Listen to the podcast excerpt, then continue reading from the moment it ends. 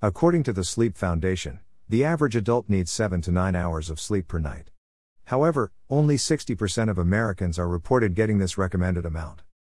This statistic is a cause for concern since medical studies have shown a correlation between lack of sleep and health problems.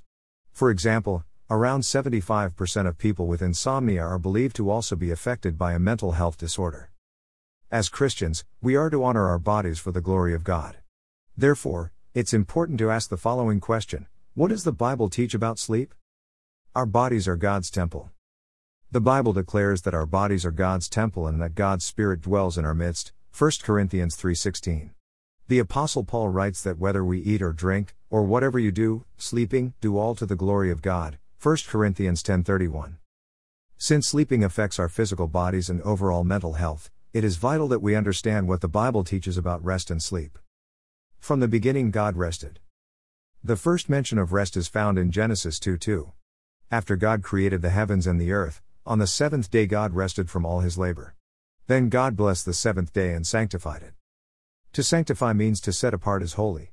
This is why God established the pattern of regular rest when he set aside the Sabbath day as a holy commandment for the Jewish people. Exodus 31:16, Leviticus 23:3. Furthermore, Adam, the first human created by God, experienced sleep when God formed Eve from one of his ribs. This is the first mention of sleep found for humanity. Interestingly, this implies that normal sleep probably existed before sin entered into the world and is therefore part of the original creation. Bible discusses positive aspects of sleep. Sleep is considered a positive function for creation. For instance, Proverbs 3:24 states, "If you lie down, you will not be afraid; when you lie down, your sleep will be sweet." The Hebrew word for sweet expresses a sweet and pleasant experience. Psalm 4:8 also adds to this idea. In peace I will both lie down and sleep. For you alone, O Lord, make me dwell in safety. We also know that Jesus, who was without sin, slept just like we did. In Mark 4:38, when Jesus was in the stern, asleep on the cushion, the disciples woke him and said, "Teacher, do you not care that we are perishing?" So he got up, rebuked the wind and told the sea to be silent. When everything became calm, Jesus said to his followers, "Why are you afraid? Do you still have no faith?" This story really encapsulates the function of sleep and rest. It's all about trusting in the divine, sovereign King of the universe. When we sleep, no matter how difficult circumstances are in life, we are expressing our trust in God. Worry, fear, and anxiety make it impossible to fall asleep. Jesus knew this because the disciples were afraid, demonstrating that they were not putting their faith in God.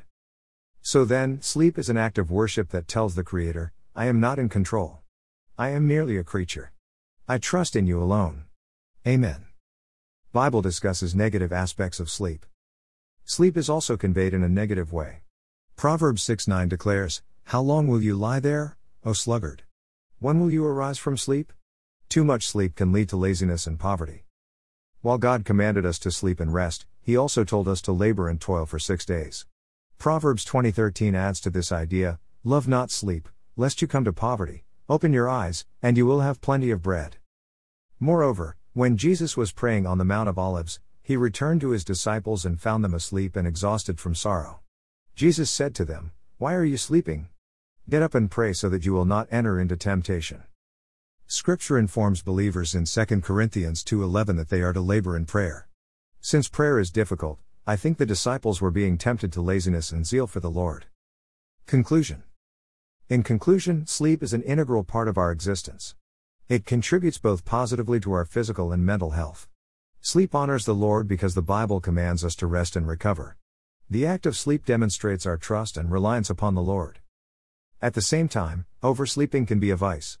It can lead to laziness, poverty, and a lack of zeal for God.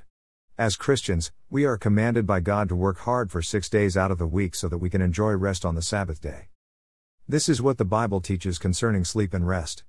I hope this article helped you gain a biblical understanding of sleep so that you can honor and glorify your Heavenly Father. Blessings to you. Article written by Chad A. Damitz, MDiv.